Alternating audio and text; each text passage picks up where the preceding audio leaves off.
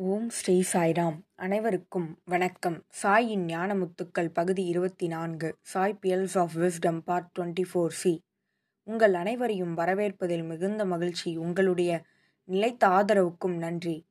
ஒவ்வொரு வாரமும் பகவான் மாணவர்களோடும் ஆசிரியர்களோடும் சுவாரஸ்யமாகவும் மிகவும் எளிமையாகவும் உரையாடும் உரையாடல்களை நாம் பார்த்து வருகிறோம்.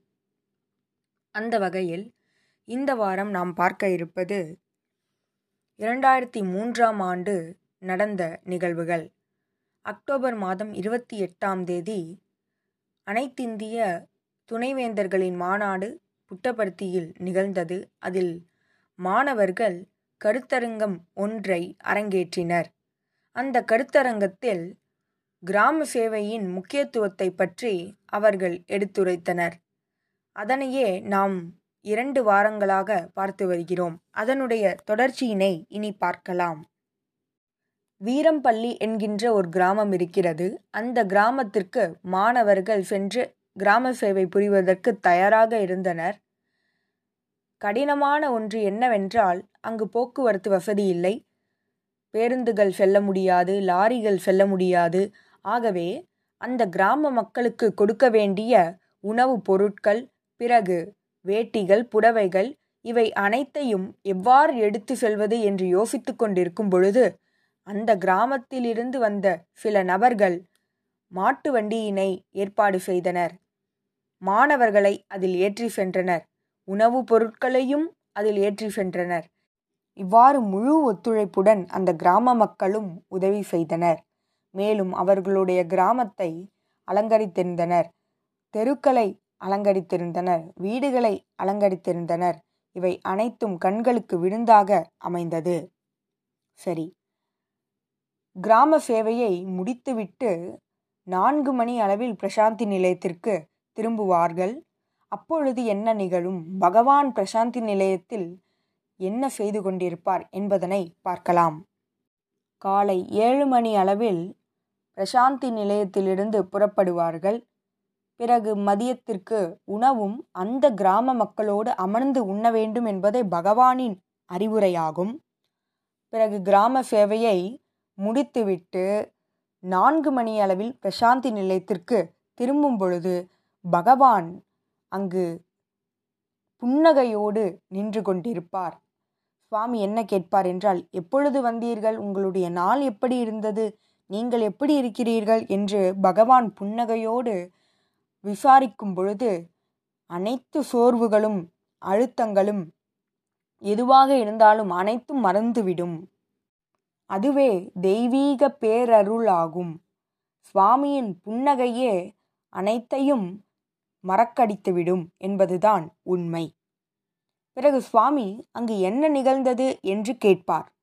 அவர்கள் சொல்வதற்கு முன்பே நீங்கள் இவ்வாறு நின்று அந்த உணவினை சாப்பிட்டு கொண்டிருந்தீர்கள். அந்த கிராமத்திற்கு நீங்கள் சென்றீர்கள். நீங்கள் இந்த மனிதனை சந்தித்தீர்கள் என்று பகவான் அனைத்தையும் நேரில் நின்று பார்த்தது போல கூறுவார். உண்மையில் சொல்லப்போனால் இது மாணவர்களுக்கு மிக பெரிய அனுபவமாகும்.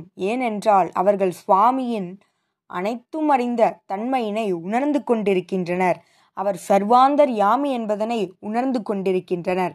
இவ்வாறு சுவாமி அந்த மாணவர்கள் எவ்வளவு இனிப்பினை சாப்பிட்டார்கள் எத்தனை லட்டு சாப்பிட்டார்கள் ஒரு லட்டினை அந்த மாணவன் சட்டை பையில் வைத்திருக்கிறான் என்று அனைத்தையும் நேரில் பார்த்தது போல சுவாமி கூறுவார். மேலும் அந்த மாணவனை அந்த லட்டினை உண்ணச் சொல்வார். இவ்வாறு சுவாமி மாணவர்கள் மீது கொண்ட அன்பினை நாம் பார்க்க முடியும். சுவாமியின் அனைத்தும் அறிந்த தெய்வீகத்தினை நம்மால் உணர முடியும். இதை அனைத்தையுமே மாணவர்கள் அந்த கருத்தரங்கத்தில் பகிர்ந்து கொண்டனர். இந்த கிராம சேவையில் மிகவும் முக்கியமானது என்ன என்பதனை அந்த மாணவர்கள் கருத்தரங்கில் பகிர்ந்து கொண்டனர். அது என்னவென்றால் நான் நாமாக ஆக வேண்டும் நாம் ஒன்றிணைய வேண்டும் இறைவனோடு ஒன்றிணைய வேண்டும் I to we we to he இதுவே கிராம சேவையின் முக்கியத்துவமாகும். ஆனால் இன்று சமூகத்தில் பலரும் சேவை செய்வது போல் காட்சியளிக்கின்றனர். பகட்டாக அதனை சொல்லிக் கொள்கின்றனர். அது உண்மையான சேவை இல்லை. பகவானின் வார்த்தைகளை மாணவர்கள் அங்கு எடுத்துரைத்தனர். பகவான் சொல்லியது இதோ.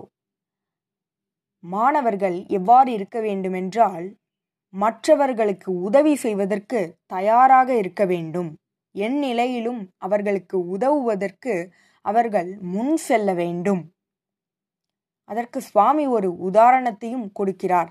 தற்போது நம்முடைய காலில் ஒரு முள்ளானது குத்திவிட்டது. கண்களிலிருந்து நீர் வழியும்.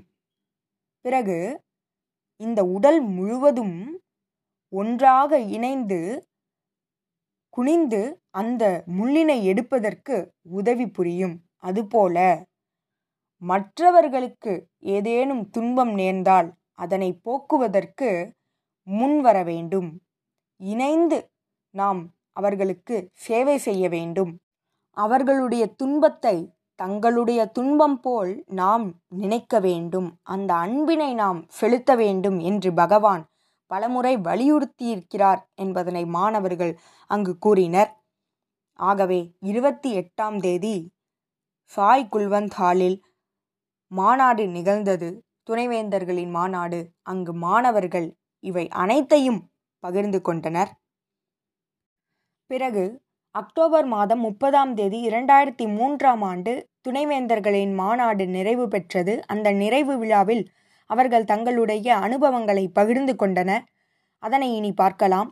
இரண்டாயிரத்தி மூன்றாம் ஆண்டு பல்கலைக்கழக மானிய குழுவின் ஐம்பதாம் ஆண்டாகும். அந்த விழாவினை முன்னிட்டு பகவானிடம் அவர்கள் கொடுத்த கோரிக்கை என்னவெனில் சுவாமி ஐம்பதாம் ஆண்டு நிறைவு பெற்றது. உங்களுடைய ஆசிர்வாதத்தால் எங்களுக்கு இங்கு ஒரு மாநாடு நிகழ வேண்டும் என்று அவர்களே முன்வந்தனர். அதுவே ஆச்சரியத்திற்குரிய ஒன்றாகும். சுவாமியும் அதனை ஒப்புக்கொண்டார்.